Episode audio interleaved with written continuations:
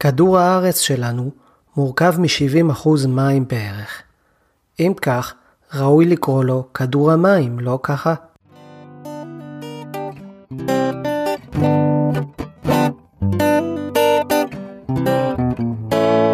שלום, אני דוד, ואתם מאזינים לפודקאסט שלי 70% בינתיים, פודקאסט בנושא הים והסביבה הימית.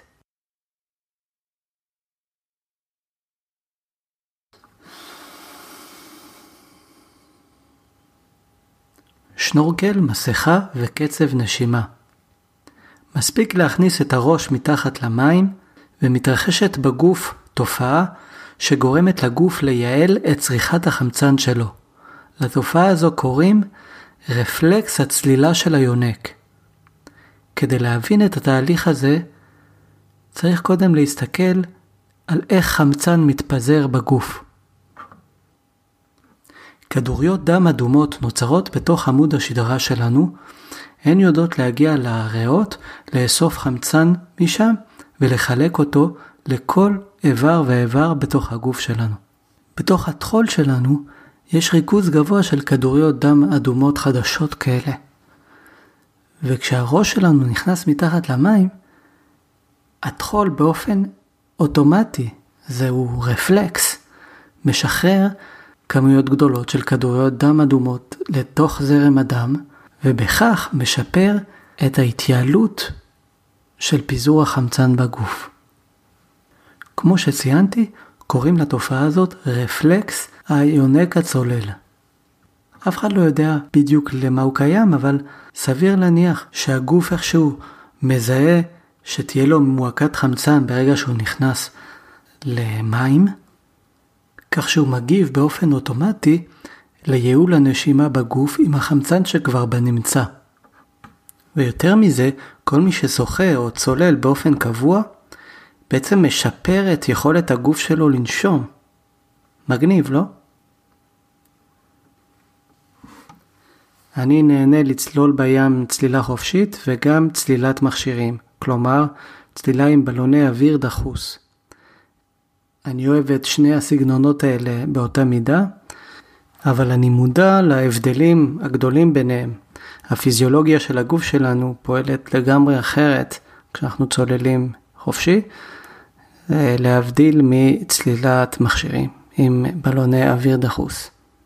זה מאוד חשוב אה, לדעת מה, איך לנשום או מה לעשות אה, כשאתה הולך לצלול חופשי.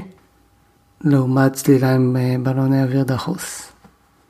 היתרון בצלילה עם בלוני אוויר הוא ברור, אה, צלילה ארוכה יותר ולעומק רב יותר. אסור להפסיק לנשום, זה הכלל היחיד בצלילה עם בלונים. למה? כי ככל שהם מעמיקים, אה, בעצם הלחץ שפועל עלינו הוא משתנה מהר מאוד. תוך אה, עשרה מטרים הוא מכפיל את עצמו כל עשרה מטרים. ואם אפילו עולים טיפה בעמודת המים, אז בעצם האוויר שכלוא אצלנו בריאות מתרחב טיפה עם אה, הירידה הקלה בלחץ כתוצאה מהעלייה שלנו, וזה יכול אה, לקרוא לנו רקמות בריאות, וזה יכול להיות מסוכן. אז זו הסיבה שתמיד נושמים כדי לשמור על נפח החללי האוויר שיש לנו בגוף קבוע. בצלילה חופשית המצב שונה, אנחנו לא נושמים מתחת למים, אנחנו לוקחים נשימה עמוקה לפני שצוללים, ואז בעצם שומרים את האוויר בגוף. בצלילה חופשית הכלל הגדול הוא לא להוציא בועות בזמן הצלילה, לא לנשוף אוויר בזמן הצלילה. אה, בגלל שזה יכול אה, לגרום לתת לחץ בריאות, וכשתעלה בחזרה לפני המים, הריאות לא יצליחו לחזור לנפח המקורי שלהם, ובעצם לא תוכל לנשום. עוד כלל חשוב בצלילה חופשית זה שאסור אה, לנשום אוויר בצלילה חופשית. זאת אומרת, איך זה יכול לעבוד אם אה, אתה צולל חופשית וחבר שלך שצולל עם בלונים מביא לך קצת אוויר בזמן שאתה כבר למטה עם חלל אוויר קטן בריאות, נותן לך קצת אוויר וזה יכול להיות מאוד מאוד מאוד מסוכן, כי אז הצולל החופשי חוזר אה, לפני המים והחלל באוויר בריאות שלו מתרחב יותר מהרגיל כי הוא נשם אה, אוויר. אה, וזה יכול לגרום לקרעים בריאות. לסיכום, אז אם אה, אתם הולכים לצלול אה, עם בלוני אוויר דחוס, אז צריך תמיד לנשום באופן קבוע לאורך כל הצלילה, ואם אתם הולכים לצלול חופשית, אז אתם צריכים לא להוציא אוויר בכל מהלך הצלילה, ולא לנשום אוויר מחבר בכל מהלך הצלילה החופשית. בצלילה חופשית יש עוד משהו שחשוב להקפיד עליו, אה, בשונה מצלילת מכשירים, וזה כשחוזרים לפני המים, אה, חוזרים לנשום אוויר, אז יש תרגיל אה, נשימתי שעושים.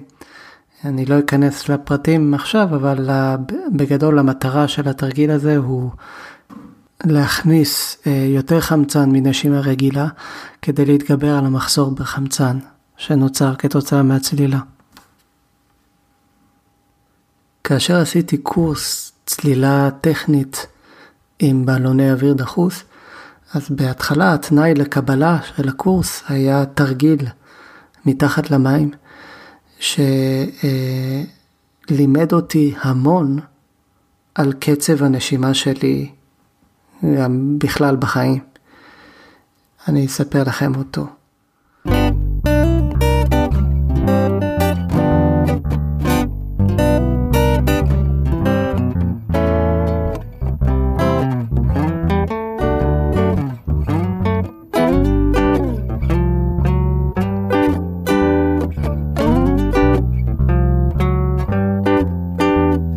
יודעים שהנשימה שלך איטית יותר כשאתה יושב על הספה בחוסר מעש, ומהירה יותר כאשר אתה קם ומתחיל לקפל כביסה.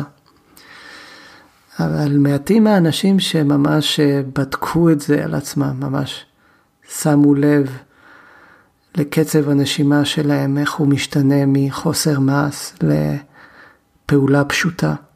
הגוף אוטומטית דורש עוד חמצן. מכל אה, פעילות הכי קטנה. אז התרגיל הוא כזה, זה היה תרגיל קבלה לקורס אה, צלילה טכנית.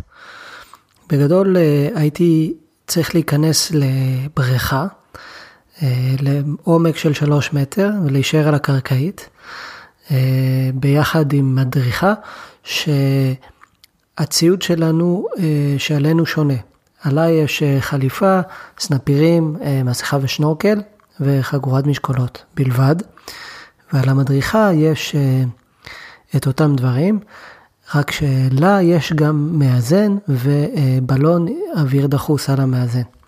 וגם היא לובשת מעל החליפה, זאת אומרת מתחת למאזן והבלון, סרבל. והמטרה שלי היא להוריד ממנה את הסרבל, אה, בלי לעלות חזרה לפני המים, אה, ולהלביש אותו עליי. ולהחז... אה, ולהלביש עליי גם את המאזן ואת בלון האוויר.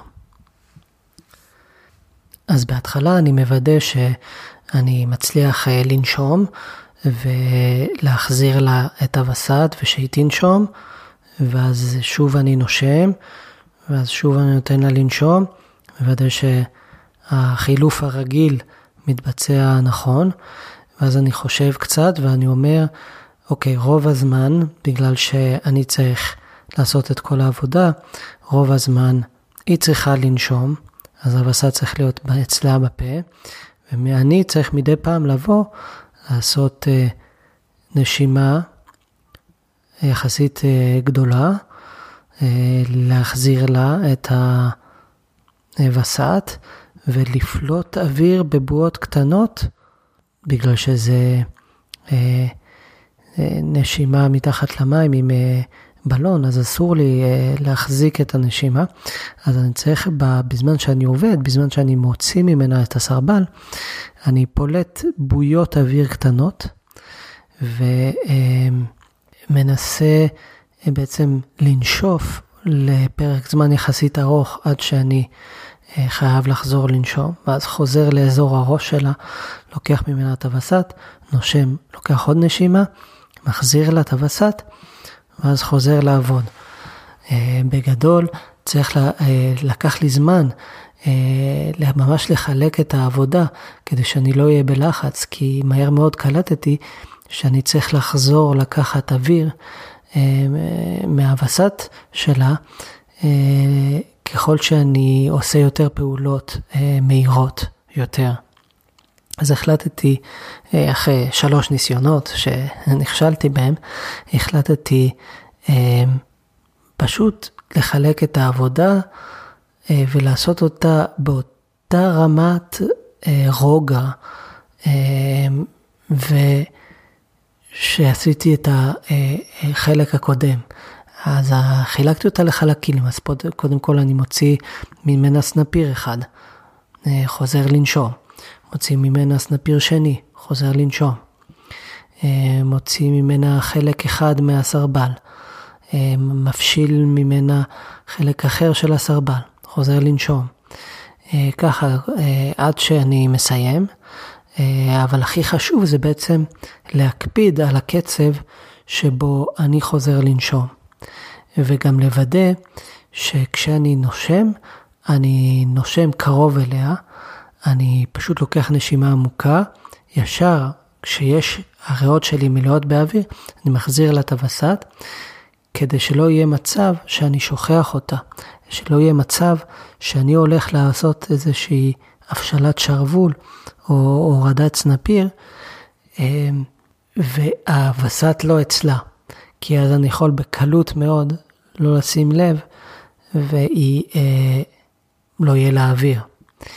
אז זה בעצם תרגיל שהוא אה, די פשוט נשמע בתכלס, אני רק צריך אה, להפשיט כמה דברים, לשים את זה עליי, אבל כשצריך לדאוג, יש מקור נשימה אחד בלבד לשנינו, אז uh, המצב uh, הרבה יותר מסובך, ופתאום למדים כמה חשובה חלוקת העבודה, ומעבר לזה לעשות את העבודה באותה רמת רוגע uh, לאורך כל הדרך. אז זה היה תרגיל ממש נחמד. בסוף עברתי אותו והתקבלתי לקורס הטכני, אני חייב אה, לציין. אה, אבל למדתי מהתרגיל הקטן הזה כמה זה חשוב אה, לבצע כל דבר בחיים, אה, עם חלוקה במידת האפשר, כמה שיותר טובה של העבודה ועם הפסקות ועם רגיעה, אז מעניין. עכשיו סיפור, יש לי סיפור אחר עכשיו, לפני שאנחנו נפרדים, יש לי סיפור נוסף. אה, לא מצלילה עם בלונים, אלא מעולם הצלילה החופשית.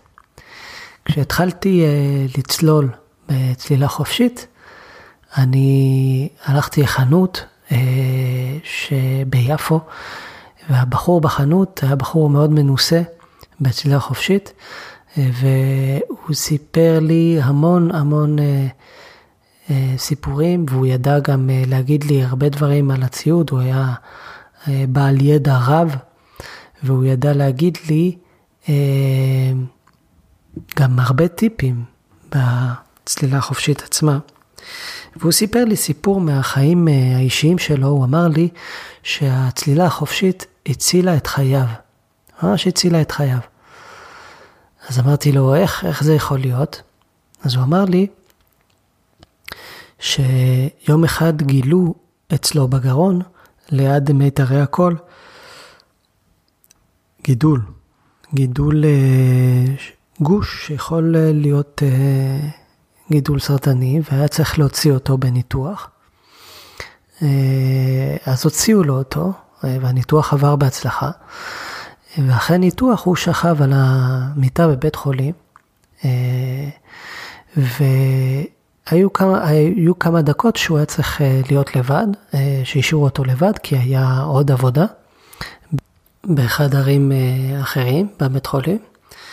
אז הוא פשוט שכב שם כמה דקות, ופתאום משום מקום האזור שבו עשו לו את הניתוח בגרון כנראה היה חם או לח או הוא לא יודע בדיוק להגיד מה, מה קרה או מה היה, אבל נחסמו לו דרכי הנשימה והוא לא הצליח לנשום. אז הוא לחץ על המתג שקורא לאחות, ובזמן שהוא חיכה לאחות, אז הוא אה, לא יכל לנשום בכלל. אז הוא פשוט אה, אה, עברה דקה ועוד דקה, וכבר שלוש דקות, והוא אה, ישר החליט שהוא אה, נכנס ל... למצב של רגיעה, כאילו הוא מדמה את הרגיל צלילה שהוא היה עושה, הוא היה עושה תרגילי נשימה לפני צלילות. וכבר היה לו ניסיון בתרגילי נשימה אה, כאלה שעוצרים את הנשימה לפרק זמן ארוך. והוא הגיע למצב עם השנים שהוא יכול אה, ממש אה, לגרום להאטה של קצב הלב שלו, וזה מה שהוא עשה באותו רגע. הוא ראה שלא מגיעה אחות, ועברו כבר חמש דקות, והוא כבר אה, ממש הצליח לגרום לקצב הלב שלו אה, לרדת אה, באופן יזום, תוך כדי מדיטציה וריכוז. ורק בדקה השביעית או משהו כזה, פתאום נכנסה אחות בבהלה וחיברה לו את צינור ההנשמה והוא יכל לחזור לנשום אה, כמו שצריך. ואחרי זה שהוא התעורר, אז אה, היא אמרה לו שאיך יכול להיות שהחזקת כל כך הרבה זמן בלי לנשום, לא נשמת בעצם שבע דקות. כל בן אדם אחר היה מת.